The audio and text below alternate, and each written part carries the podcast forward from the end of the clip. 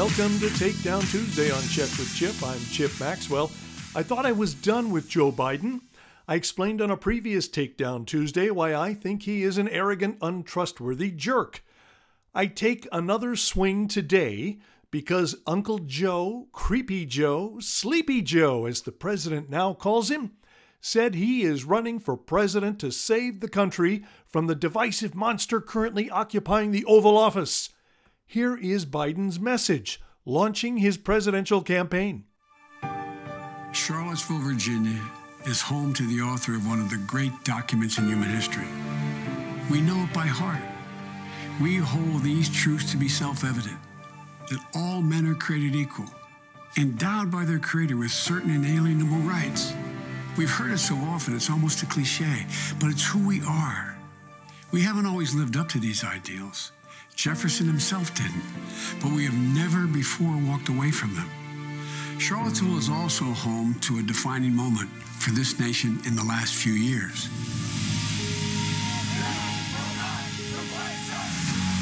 It was there on August of 2017 we saw Klansmen and white supremacists and neo-Nazis come out in the open.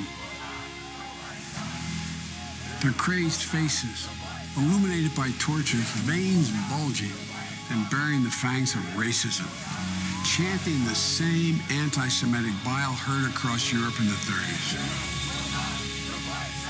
And they were met by a courageous group of Americans. And a violent clash ensued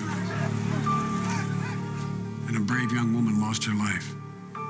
And that's when we heard the words of the President of the United States that stunned the world and shocked the conscience of this nation. He said there were, quote, some very fine people on both sides. Very fine people on both sides? With those words, the President of the United States assigned a moral equivalence between those spreading hate and those with the courage to stand against it. And in that moment, I knew the threat to this nation was unlike any I had ever seen in my lifetime. I wrote at the time that we're in the battle for the soul of this nation. Well, that's even more true today. We are in the battle for the soul of this nation. I believe history will look back on four years of this president and all he embraces as an aberrant moment in time. But if we give Donald Trump eight years in the White House, he will forever and fundamentally alter the character of this nation, who we are. And I cannot stand by and watch that happen. The core values of this nation, are standing in the world, our very democracy, everything that has made America America is at stake. That's why today I'm announcing my candidacy for President of the United States. Folks, America's an idea. An idea that's stronger than any army, bigger than any ocean, more powerful than any dictator or tyrant. It gives hope to the most desperate people on earth.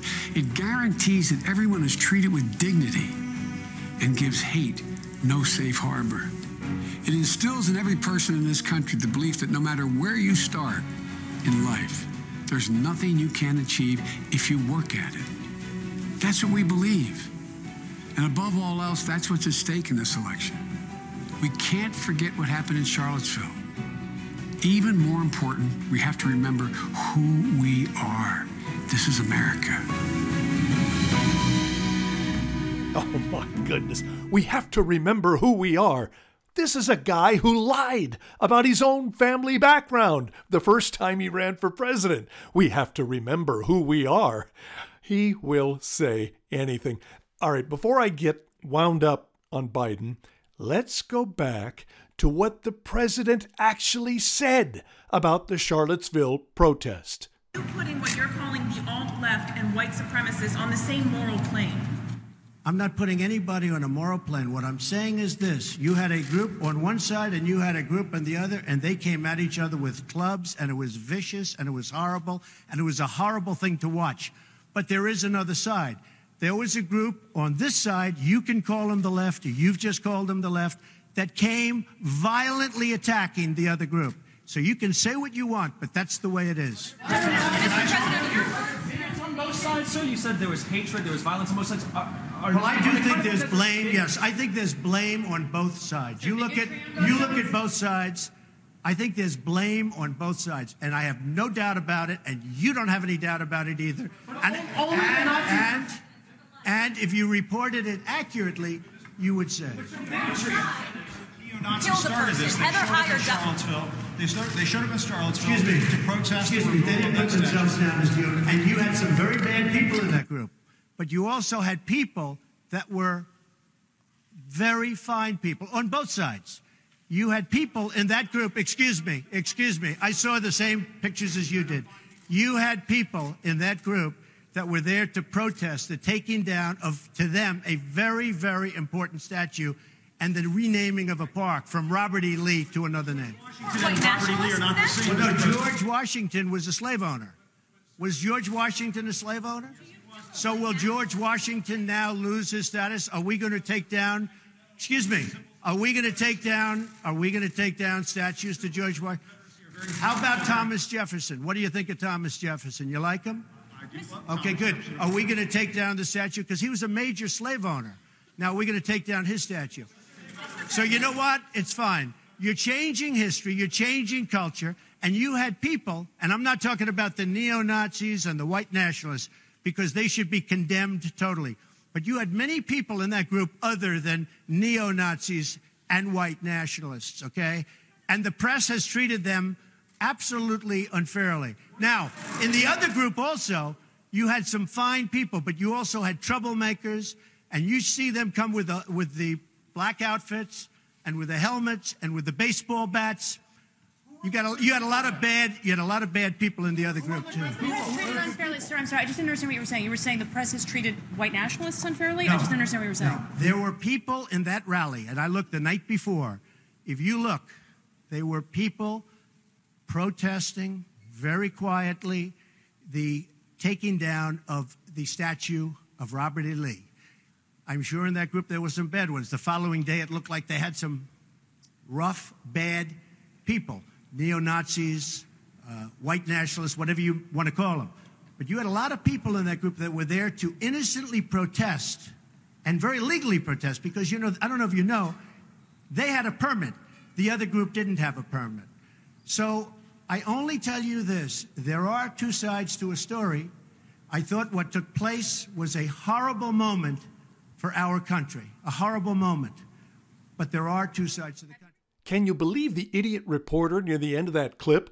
So you're saying the neo Nazis and white nationalists are not being treated fairly by the media? How much clearer could the president have been? He laid it out perfectly. There were four groups of protesters two for the removal of the statue of Robert E. Lee from the University of Virginia campus, and two groups against removal. Against removal, there was a group of KKK white supremacist neo Nazis, and the media got every bit of footage of them in all their tiki torch glory. There also was a group that contained none of those hate group people, but were simply concerned about what the president described as changing the culture and history of the South. I am not a Southerner, but I know that Robert E. Lee is held in high regard in the South. He is considered an example of personal honor and civic virtue. What? He led the fight to rip the country in half. Yes, and you can declare that the wrong move by Lee, but he did it because he believed duty and honor required him to stand with his home state of Virginia. That's why there was a statue and park honoring Lee on the UVA campus. By the way, Lee did not own slaves and was opposed to slavery. I thought it was brilliant for the president to note that the founder of UVA, Thomas Jefferson, was a slave owner. Are they going to purge the campus and its records of any vestige of Jefferson? Back to the protest. The president was right. There were fine people who opposed the removal of the statue because they don't like being bullied by politically correct leftist changers of culture and history. Now to the groups for removal of the statue. Yes, there were fine people who, in good faith, believed that you can't separate Lee from the issue of slavery, so he has to go. There also, as the president noted, was another group of people who call themselves anti fascists, but are in fact the dictionary definition of fascism. They try to bash in the skulls of anyone who disagrees with them. This goes back to Ferguson, Missouri, and other protests around the country, and actually back to the Trump campaign in 2016, when violent provocateurs would plow into Trump rallies and instigate fights so the media could report another brawl at a rally for this relentless inciter of hate and violence, Donald Trump. We had a mob of these thugs with their black uniforms and ominous scarves and a hammer and sickle flag show up at a pro Trump rally in Omaha. They were massing and threatening to attack a peaceful gathering of Trump supporters, so mounted police formed a defensive line and then went on offense when the thugs tried to breach the line. The only ones who came out of that melee with bumps and bruises were the leftist thugs. They failed on that occasion, but the phenomenon still is out there. There is a national network of leftist thug squads. There have been some especially ugly incidents in California. And that network was activated to descend on Charlottesville ready to rumble. And they did. So the president was absolutely right. There were fine people on both sides, and there was blame on both sides. But why let the facts spoil an incendiary narrative? Which brings us back to the Biden presidential campaign announcement based on Charlottesville. If you take a spin through the media, you will see that the left generally loved this announcement. Biden gets it. That was the headline on a Washington Post column. The insidious, villainous, poisonous, toxic heart of the Biden announcement is the refusal to acknowledge the facts of the situation at the Charlottesville protest. Biden ignored the reality that there were four groups at the protest. Oh, what the heck. It's Takedown Tuesday. Let's not sugarcoat it. Biden didn't ignore reality, he lied, which he has done in the past on a number of occasions on a variety of topics. Again, as I said, including his own family history. Biden is a liar because he would have to be a complete ignoramus to not understand the reality of the situation at the Charlottesville protest. He said something false that the president endorsed the white nationalists as fine people, and he knew that it was false. That is lying. I also reject Biden's characterization of Charlottesville as a defining moment for our nation. Two groups of extremist wackos went at each other, and fine people on both sides were caught in the middle. If there is anything defining about Charlottesville, it is the way the left has mischaracterized President Trump's assessment of the situation and turned it into the president calling the white nationalists fine people. Here they are, one more time, the actual words of President Trump. And you had people, and I'm not talking about the neo Nazis and the white nationalists, because they should be condemned totally. But you had many people in that group other than neo Nazis and white nationalists, okay? Those of you who follow me on the radio know that I preach a live and let live approach to politics. I don't demonize people for disagreeing with me. All viewpoints are welcome. But this is something different. On days like this, I feel more like Rush Limbaugh. Limbaugh has no patience for moderation, compromise, searching for common ground. He says that is unilateral disarmament, political suicide. For Limbaugh, the only option is to win, to defeat the left, because the left leaves us no other option. The left isn't interested in compromise. The left is out to destroy us and America as we have known and loved it.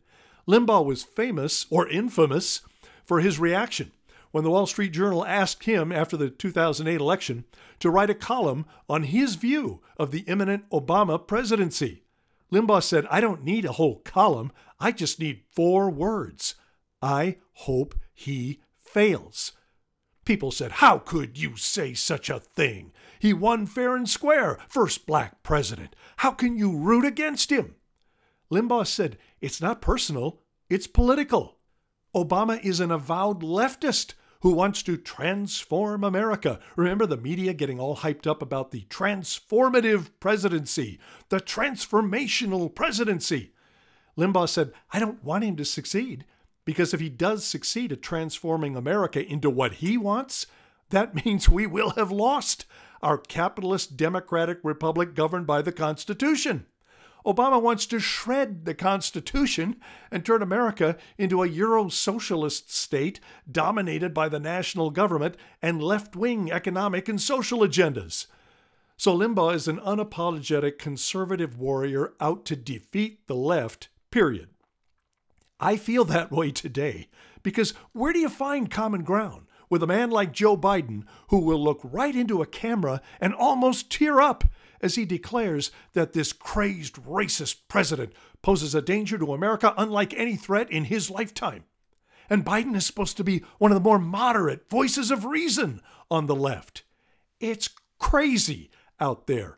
It's evil out there. And I don't usually use a word like evil to describe people on the opposite side of an issue, but this is nothing short of evil. What the left has done with Charlottesville.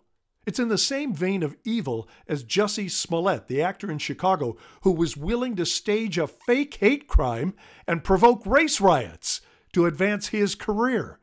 Joe Biden begins his bid for the presidency by exploiting the fake news narrative of President Trump giving his seal of approval to the racist Charlottesville protesters. You, Joe Biden, and the fanatic truth mangling left are unlike any threat in my lifetime to the fabric of this nation.